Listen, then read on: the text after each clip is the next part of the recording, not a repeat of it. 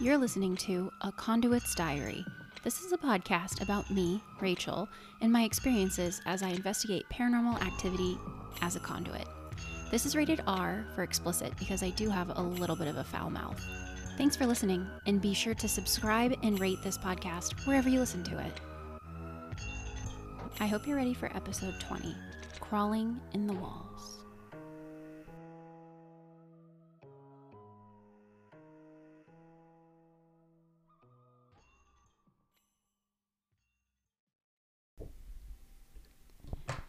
Where did you get that? I snapped at Stephanie, reaching out quickly to try and grab the drink in her hand. It had the unmistakable scrolling font on the side, a font I hadn't seen in almost a decade. She smiled cruelly, jerking her hand away as her lips tightened on the straw. Oh, this? she said innocently. My mouth watered as I moved closer. Did you drive all the way to Tucson for that? I asked, my voice lowering an octave or two. She shook her head with a taunting smile. If you do a job for me, I'll show you where I got it. Stephanie held the Eegee's cup close to her body. You're lying, I said, reaching out to try and snatch it again. Am I? she asked, extending it to me. Take a big old sip of that watermelon flavor. I practically lunged for her and took a deep drink of the slushy. It was Eegee's. I was suddenly transported to warm summer afternoons in Tucson with a slushy in my hand, oftentimes spiked with some alcohol. It's real, I breathed. She grinned widely and took the styrofoam cup from my hand. Let's go. Stephanie had another house that needed exercised. Lately, she'd been contacting me more than Harry, but I anticipated that would change soon. I'd been working more and more with my mother, and she was looking sicker and sicker as the days went on. I had a feeling our last little outing didn't sit well with him, but soon he wouldn't have a choice anymore. Despite the relatively long car ride to the home in question, Stephanie and I talked about everything but mom. I knew she knew. How could she not? Her and mom were always close, much closer than I ever dared to get. Where Stephanie practically latched onto her, I saw her like another magnet, too similar to do anything but repel. So, this is pretty standard, Stephanie said, tossing her iPad onto my lap. I clicked it open to the MLS listing in question. Haunted house, it's moved through a few people's hands over the last few months. One couple tried to flip it and lasted like a week. Turns out the projects were getting sabotaged before they could be finished. How so? I asked. The crews would find their work destroyed. Any holes they put into the wall were patched up the next mm. day, items going missing, keys to cars, anything you can think of. That doesn't sound very ghost like, I commented. Stephanie frowned. What do you mean? I shrugged, flipping through the photos of the home. I didn't miss the price tag either. A cool few million. We were heading far north, up to Cave Creek, to one of the mansions someone built up into a mountain. I usually loved these homes. They were such a shock to go into. While a lot of them had the same minimalist bullshit look lately, I was always happy to find one still clinging to charms of excess. I once went into a home completely done up like a dude ranch. It was fascinating. I mean, I said, scrolling through random bits of information about square footage. Since when do ghosts know anything about drywall? Closing up holes in the wall seems unlikely. Stephanie grinned. It's not that the holes were closed up, they were just gone, like no one made the holes to begin with. My frown deepened at this. Creepy, but still not ghostly. What, a witch then? A demon? I rolled my eyes. What is it with you people and demons? You people, she countered with a scoff. Oh, you know, people who don't. People outside of the community. I waved my hands for emphasis. Us normal losers, Stephanie taunted, though there was a little bite to her words. It bothered her that she didn't share what mom and I could do, even though I knew she didn't actually want it. It was more about not having a choice, being born as an other. Yes, those of you who just get to be pleasantly scared and not constantly surrounded by death. Melodramatic. So, no demons? I shook my head. Nah, something else is going on here. And they would have gotten away with it too if it wasn't for us meddling sisters, Stephanie exclaimed as she turned into a driveway that spiraled up the side of a small mountain. Meddling is a tame description of you, I muttered. Stephanie creaked the front door open as it echoed through the empty house. True to her description, it was empty, with signs of an attempted renovation evident throughout the front hallway. The heavy door slammed shut behind us, making both of us widen our eyes. Spooky, Stephanie said, wiggling her fingers. It didn't miss my attention that she'd planned this particular ghost hunting adventure in daylight. Maybe add gentle closing doors to your renovation ideas for the new buyers, I suggested. She rolled her eyes, looking around with her hands on her hips. If this works out, I'll be the new buyer, she said confidently. I raised my eyebrows. Really? She nodded. I'm flipping it. It's a steal in this market, and things aren't slowing down. If we can get rid of this demon, then it'll be so profitable. It's not a demon, I shot back. She shucked off her sunglasses and put them in her purse, rolling her shoulders. Want the tour? she asked. I nodded, following her as she meandered through the empty house. The home was originally built about 10 years ago by a family who owned it until the wife died and the husband was left homeless. I guess she was the moneymaker, and with her gone, he couldn't afford it anymore. He couldn't sell it at the price he set. Eventually, he had to foreclose. It went through a few years of bank ownership until about five years ago, when it was purchased by a young family coming from California. My sources say that's when it all started. The house went back on the market for a serious loss within a few months.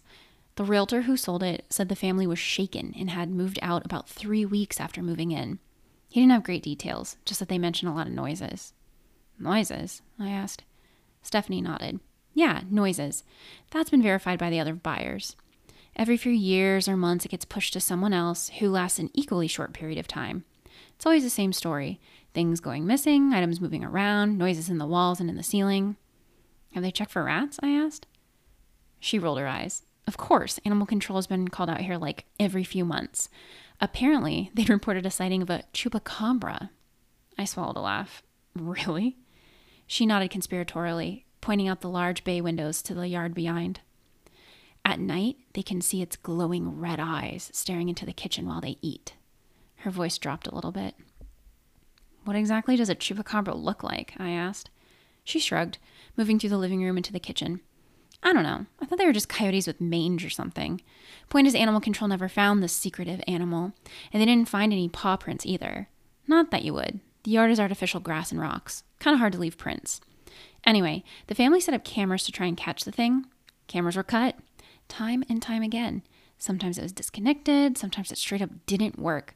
Other times the line was just snapped. The security company stopped coming out for free to fix it, said it was being tampered with. Unfortunately, it could never catch the culprit. It went on.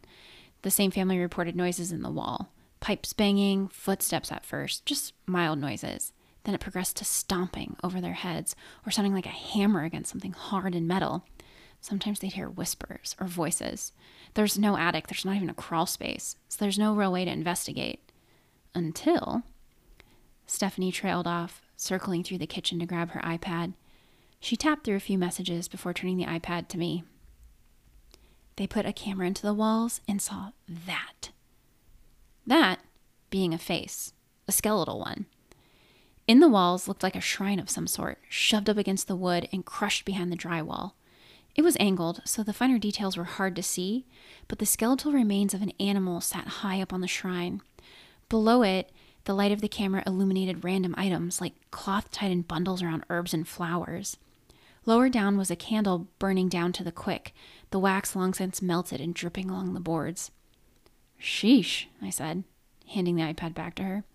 Yep, the family hightailed it, hired some exorcism company to bless the house.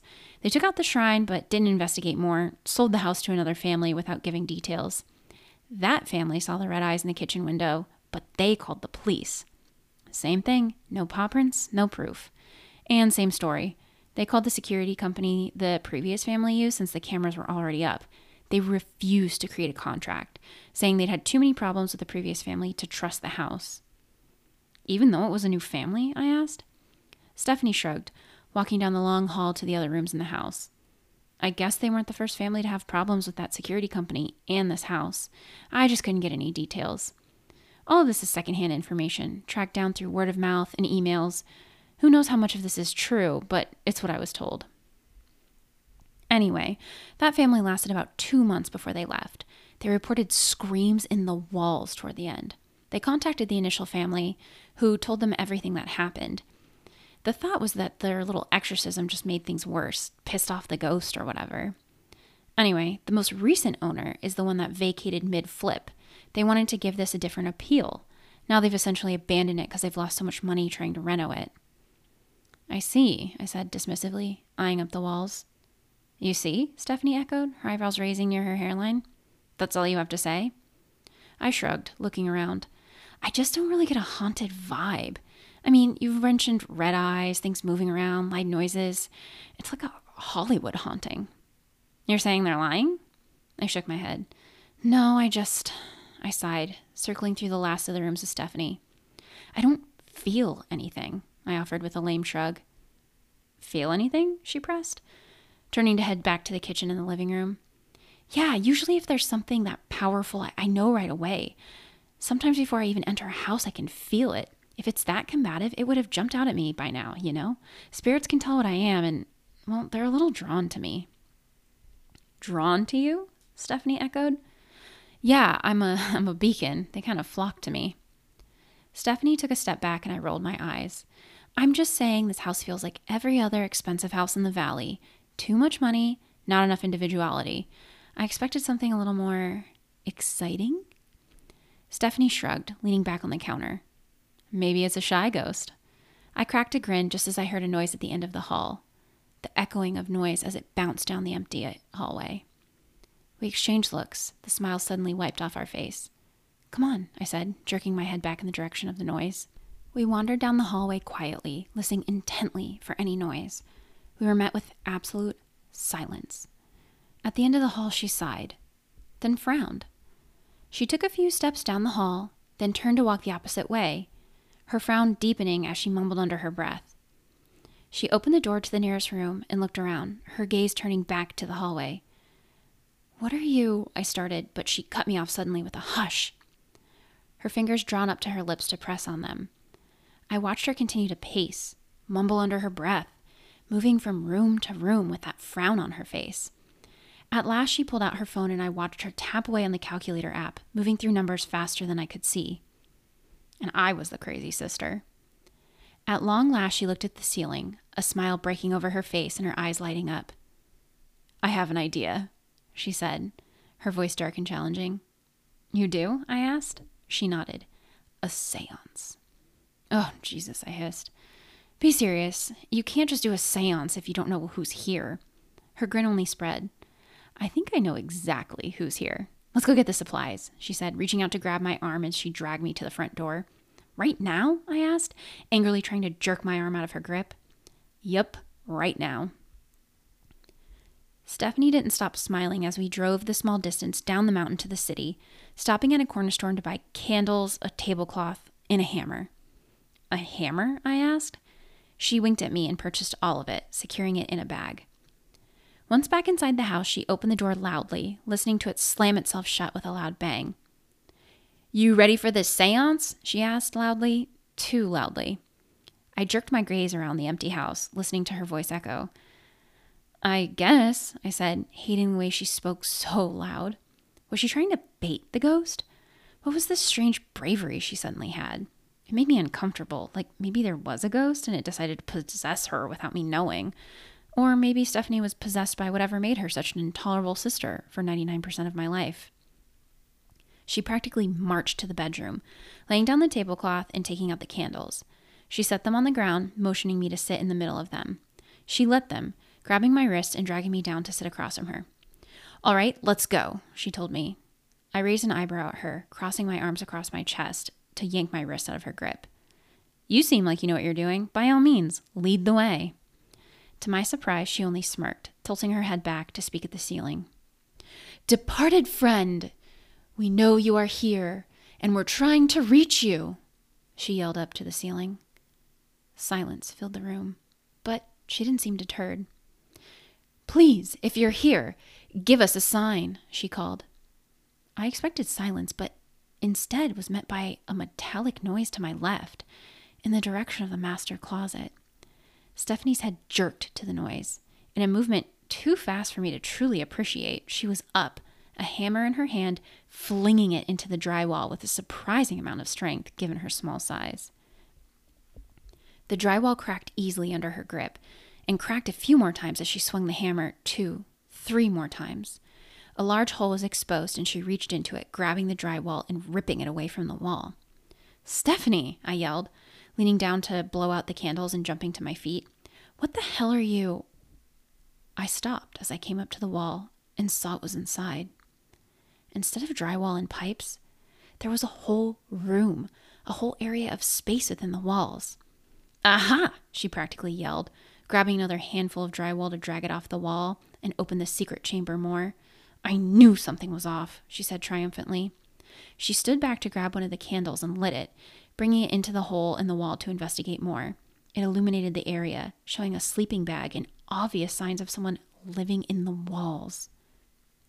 With Stephanie's other hand, she reached into her pocket and dialed a number. When the other line picked up, she spoke, Yes, I'd like to report a break in. She rattled off the address.